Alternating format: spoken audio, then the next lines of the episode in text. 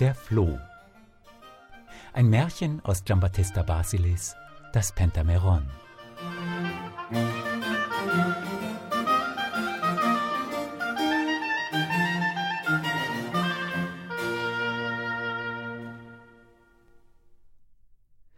Als einmal der König von Hochberg von einem Floh gebissen wurde und er ihn hierauf mit ganz besonderer Geschicklichkeit gefangen hatte, bemerkte er, dass der Floh so hübsch und stattlich war, dass er sich ein Gewissen daraus hätte machen müssen, ihn auf dem Schafott des Nagels vom Leben zum Tode zu bringen. Er steckte ihn daher in eine Flasche, und indem er ihn alle Tage mit dem Blute seines eigenen Armes fütterte, wuchs der Floh so gedeihlich heran, dass er ein anderes Quartier beziehen musste und nach Verlauf von sieben Monaten größer und feister wurde als ein Hammel. Da nun der König dies sah, ließ er ihm die Haut abziehen, dieselbe dann gehörig gerben und hierauf öffentlich ausrufen, dass, wer da wüsste, von was für einem Tiere das Fell sei, die Tochter des Königs zur Frau bekommen sollte. Sobald diese Bekanntmachung ergangen war, strömten die Leute haufenweise herbei und kamen von allen Enden der Welt, um die Preisfrage zu lösen und ihr Glück zu versuchen. Der eine sagte, die Haut wäre von einer Meerkatze, der andere von einem Luchs, ein dritter von einem Krokodil und der von dem und jener von jenem Tiere. Alle aber waren auf dem Holzwege, und keiner traf den Nagel auf den Kopf. Zuletzt meldete sich jedoch zu dieser Untersuchung auch ein wilder Mann, der das missgeschaffenste Wesen auf der ganzen Welt schien, so dass schon dessen bloßer Anblick auch den unerschrockensten in Zittern, Beben, Angst und Schrecken hätte versetzen können. Kaum war er nun angelangt und hatte die Haut gehörig beguckt und berochen, so traf er gleich das Rechte auf ein Haar, indem er ausrief Dies ist die Haut des Großmeisters aller Flöhe. Obwohl nun der König einsah, was für einen Bockstreich er gemacht, wollte er dennoch sein Wort nicht brechen und ließ seine Tochter Porziella herbeirufen. Diese hatte ein Gesicht wie Milch und Blut, war schlank wie eine Tanne, und wer sie sah, verschlang sie mit den Augen, so schön war sie. Zu ihr nun sagte der König Du weißt, liebe Tochter, was ich habe bekannt machen lassen, und weißt auch, was für ein Wortsmann ich bin. Kurz und gut, ich kann mich meinem Versprechen nicht entziehen. König oder Bettler, das Wort ist gegeben, und gehalten muss es werden, wenn mir auch dabei das Herz bricht. Wer hätte aber auch denken können, dass dieses große Los einem wilden Manne zufallen würde. Da sich jedoch ohne den Willen des Himmels nicht einmal ein Blatt auf dem Baume rührt, so müssen wir glauben, dass diese Heirat zuerst dort oben und dann hier unten geschlossen worden ist. Habe also Geduld, sei ein gutes Kind und widersetze dich deinem Vater nicht. Mein Herz sagt es mir voraus, dass du gute Tage haben wirst, denn schon oft sind unter einem Haufen roher Feldsteine große Schätze gefunden worden. Als Porziella diesen unseligen Beschluss vernahm, erloschen ihr die Augen, das Gesicht erblich, die Lippen erschlafften, die Beine zitterten, und sie war nahe daran, den Falken der Seele der Wachtel des Schmerzes nachsteigen zu lassen. Endlich jedoch brach sie in Tränen aus und sprach, ihre Stimme erhebend Was habe ich denn Böses verbrochen, dass du mich so hart büßen lässt? Worin habe ich mich denn gegen dich so sehr vergangen, dass du mich der Gewalt dieses Scheusals überlieferst? Unglückliche Porziella, jetzt musst du wie ein Wiesel der Kröte in den Rachen laufen, jetzt wie ein armes Lämmchen die Beute eines Werwolfes werden. Ist dies die Zuneigung, die du zu deinem Blute hegst? Dies die Liebe, die du für eine Tochter zeigst, welche dich immer den Augapfel ihrer Seele genannt hat? So reißest du dir die aus dem Herzen, welche ein Teil deiner selbst ist. So verstößt du die, welche die Freude deiner Augen ausmacht. O oh, Vater, grausamer Vater, du bist gewiss nicht menschlichem Geschlecht entsprossen, sondern die Ungeheuer der Tiefe haben dich gezeugt und wilde Katzen dich gesäugt. Aber warum nenne ich Geschöpfe des Meeres und der Erde, da ja jedes Tier seine Jungen liebt? Nur dir allein ist dein Kind zuwider. Nur du allein hassest und verabscheuest deine Tochter. Wie viel besser wäre es für mich gewesen, wenn meine Mutter mich erwürgt hätte, die Wiege mir zum Leichenbett, die Brust der Amme zum Giftbecher, die Windeln zum Strick und die Klapper, die man mir um den Hals hing, zum Mühlstein geworden wäre. da ich so unglücklich sein sollte, diesen unseligen Tag zu erleben und von Harpienklauen geliebkost, von den Tatzen eines Bären umarmt und von den Hauern eines Schweines geküsst zu werden. Porziella wollte noch weiter in ihren Klagen fortfahren, als der König sie voller Zorn unterbrach und ausrief Nur nicht so bitter, denn der Zucker ist teuer. Nur sachte, denn der Krug geht so lange zu Wasser, bis er bricht. Halt ein, denn schon kommt Hefe. Husch und muckse nicht mehr, denn wenn du es zu bunt machst, so kriegst du was aufs Maul. Was ich tue, ist wohlgetan. Will das Küchlein klüger sein als die Henne? Mach ein Ende und halte deinen Mund und sieh dich vor, dass mir nicht die Galle steigt, denn wenn ich dich erst unter meine Hände kriege, so bleibt auch kein gesunder Fetzen an dir, und du musst hier auf der Stelle ins Gras beißen. Du dumme Liese, du! Willst du die Hosen anhaben und deinem Vater Gesetze vorschreiben? Seit wann ist es Mode, dass ein Ding, das noch nicht trocken hinter den Ohren ist, sich meinem Willen widersetzt? Nun hurtig, ihm die Hand gegeben, und jetzt gleich in diesem Augenblicke mache dich auf den Weg nach seinem Hause, denn ich will auch keine Minute länger so eine unverschämte freche Krabbe vor meinen Augen haben. Als nun die unglückliche Porziella sah, dass sie keine Wahl weiter hatte, fasste sie mit dem Gesicht eines armen Sünders, mit den Augen eines Besessenen, mit dem Munde eines, der Teufelsdreck gegessen, mit dem Herzen eines, der sich zwischen Bock und Beil befindet, den wilden Mann bei der Hand, und wurde von ihm ohne irgendeine andere Begleitung in den Wald geschleppt, wo die Bäume die Flur überdachten, damit sie nicht von der Sonne entdeckt würden, die Bäche darüber wimmerten, dass sie gezwungen im Dunkeln zu gehen, sich an die Steine stießen. Die wilden Tiere, ohne Eintrittsgeld zu zahlen, sich unterhielten und sicher im Dickicht umherstreiften, und wo nie ein Mensch hingelangte, wenn er nicht den Weg verloren hatte.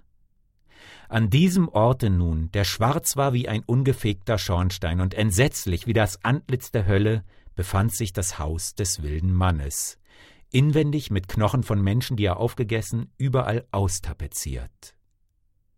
Nun denke sich eine ehrliche Christenseele, wie der armen Porziella zumute wurde. Das Zittern und Beben, die Herzensangst, die Furcht, den Schrecken, das Entsetzen und das Grauen, welches das arme Mädchen empfand. Fürwahr, auch kein Tropfen Blut blieb ihr in den Adern. Dies war aber noch gar nichts, noch nicht der tausendste Teil im Vergleich zu dem, was noch kommen sollte, denn zum Frühstück gab's Erbsen und zum Armbrot Bohnen mit Schnecken. Der wilde Mann ging daher auf die Jagd und kehrte ganz beladen mit Vierteln geschlachteter Menschen zurück, worauf er sagte Du kannst dich nun nicht mehr beklagen, dass ich dich nicht gehörig füttere. Hier hast du einen gehörigen Vorrat von Lebensmitteln. Nimm und schmause und habe mich lieb. Denn eher soll der Himmel auf die Erde fallen, ehe ich es dir an Speis und Trank fehlen lasse.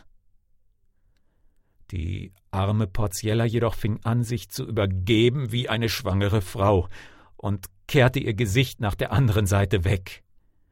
Als der wilde Mann dies bemerkte, rief er aus Dies heißt wahrhaftig den Schweinen Perlen vorwerfen. Das hat aber nichts zu sagen. Gedulde dich nur bis morgen früh, denn ich bin zu einer Jagd auf wilde Schweine eingeladen worden und werde dir ein paar mitbringen. Dann wollen wir mit unseren Vettern einen tüchtigen Hochzeitsschmaus veranstalten, um unsere Beilager mit größter Lust zu feiern. So sprechend begab er sich in den Wald. Indem nun Porziella in Tränen gebadet am Fenster stehen blieb, kam zufällig eine alte Frau bei dem Hause vorüber, welche von einem heftigen Hunger geplagt Porziella um etwas zu essen bat, worauf diese erwiderte Ach, liebe Frau, Gott fürwahr weiß, dass ich mich in der Gewalt des ärgsten Teufels befinde, der mir nichts anderes ins Haus bringt als Menschenviertel und Stücke von Erschlagenen, so dass ich selbst nicht begreife, wie ich diesen grauenhaften Anblick nur ertragen kann und das elendste Leben verbringe, das jemals eine Christenseele verbracht hat. Und doch bin ich eine Königstochter, habe alle Tage Speck mit Klößen gegessen und alle Tage meines Lebens in Hülle und Fülle zugebracht. Und während sie so sprach, fing sie an zu weinen wie ein Kind, dem man das Vesperbrot nimmt, so dass es die alte Frau jammerte und sie sagte Sei guten Mutes, mein schönes Kind, zerstöre dir deine Schönheit nicht durch Weinen, denn deine Rettung ist gewiss, und ich bin bereit, nach Kräften dazu beizutragen. Aber höre wohl zu, was ich dir sage. Ich habe sieben Söhne, wie die Eichen, wie die Riesen. Maße, Nardo, Cola, Mico, Petrullo, Ascadeo und Ceccone, welche mehr können als Brot essen. Und besonders Maße, der immer, wenn er sich mit dem Ohr auf die Erde legt, alles, was dreißig Meilen davon geschieht, auf das genaueste hört und erkundet. Nardo macht jedes Mal, wenn er spuckt, ein großes Seifenmeer. Cola macht jedes Mal, wenn er ein Stückchen Eisen hinwirft, ein Feld von geschliffenen Schermessern. Miko, wenn er ein Spänchen hinwirft, macht einen dichten Wald. Petrullo macht immer, wenn er einen Wasserstrahl auf die Erde spritzt, einen gewaltigen Strom. Immer wenn Ascadeo einen Stein hinwirft, so steht mit einem Mal ein sehr fester Turm da. Und Ceccone schießt mit der Armbrust so genau, dass er auf eine Meile weit das Auge eines Huhnes trifft. Mit Hilfe dieser meiner Söhne also, die sehr freundlich und dienstfertig sind und Mitleid mit dir haben werden, will ich mir Mühe geben, dich aus den Klauen des wilden Mannes zu befreien denn dieser leckere Bissen ist nicht für den Hals eines solchen Ungeheuers. Was du tun willst, tue bald, erwiderte Pozziella, denn das Scheusal von meinem Manne ist jetzt gerade nicht zu Hause, so dass wir Zeit hätten, uns auf die Beine zu machen und Reis auszunehmen. Das ist heute Abend nicht mehr möglich, versetzte die Alte, denn ich wohne gar sehr weit von hier. Doch verlasse dich darauf, dass morgen früh ich und meine Söhne miteinander hier sein werden, um dich aus deiner Not zu erretten. Nach diesen Worten ging sie fort, und Porziella brachte die Nacht mit freudigem Herzen zu. Sobald nun die Vögelein der Sonne ein Vivat hoch zu bringen anfingen, da erschien auch die Alte mit ihren sieben Söhnen. Und mit Porziella in ihrer Mitte machten sie sich auf den Weg nach der Stadt. Sie waren aber noch keine halbe Meile entfernt, als Maße sich mit dem Ohr auf die Erde legend ausrief Heda, holla! Aufgepasst, der Fuchs kommt! Der wilde Mann, weil er seine Frau bei seiner Nachhausekunft nicht gefunden, jagt uns jetzt spornstreichs nach!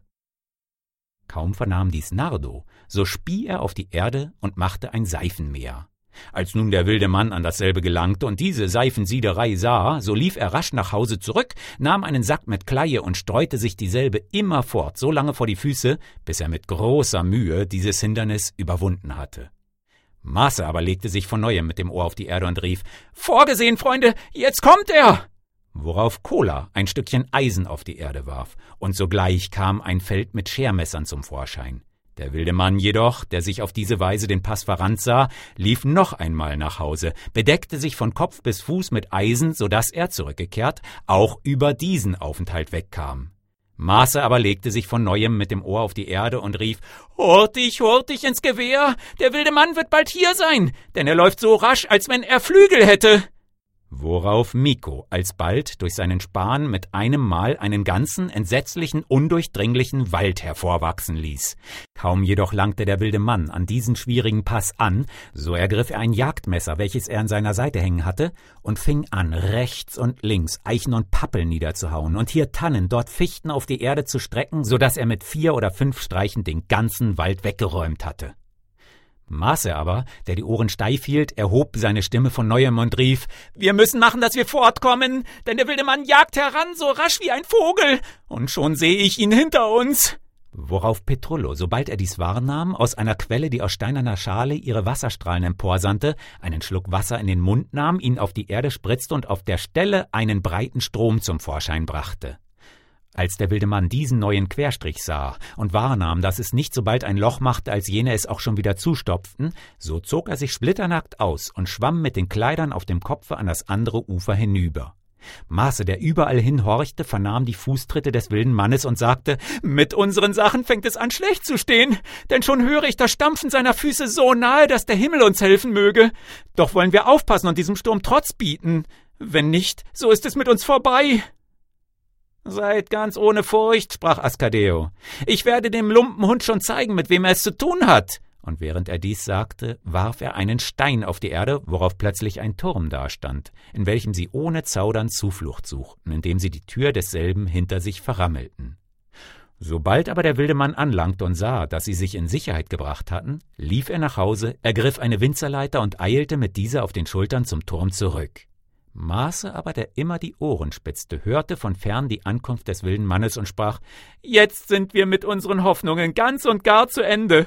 Auf Cecone beruht die letzte Zuflucht unseres Lebens, denn der wilde Mann kommt wieder, und zwar voller Wut. Das Herz pocht mir schon vor Furcht, und ich sehe bereits voraus, wie schlimm es uns ergehen wird. Du machst dir wohl schon vor Angst in die Hosen, erwiderte Cecone. Lass du mich nur sorgen und gib acht, was für ein Kerl ich bin. Während er dies sagte, legte der wilde Mann bereits die Leiter an und fing an hinaufzuklettern. Cecone aber zielte scharf und traf ihn mit einem Bolzen dergestalt, dass jener wie eine Birne auf die Erde hinabpurzelte. Alsdann ging Cecone hinaus und schnitt dem wilden Mann mit seinem eigenen Messer, welches er an der Seite trug, den Hals ab, als wäre er von Quarkkäse gewesen. Sie brachten hierauf den Kopf mit großer Freude zum König, welcher es schon hundertmal bereut hatte, dass er seine Tochter einem wilden Manne gegeben und sich nun ganz glücklich fühlte, sie wiederzubekommen. Es dauerte auch nicht lange, so war für sie ein stattlicher Bräutigam gefunden. Während der König nicht vergaß, die alte Frau nebst ihren sieben Söhnen, die seine Tochter aus einer so unglücklichen Lage errettet hatten, mit Reichtümern zu überhäufen. Zugleich aber erkannte er auch sein Vergehen gegen Porziella an, die er aus purem Eigensinn in eine solche Gefahr gestürzt, indem er törichterweise das Sprichwort vergaß, man muss den Teufel nicht an die Wand malen.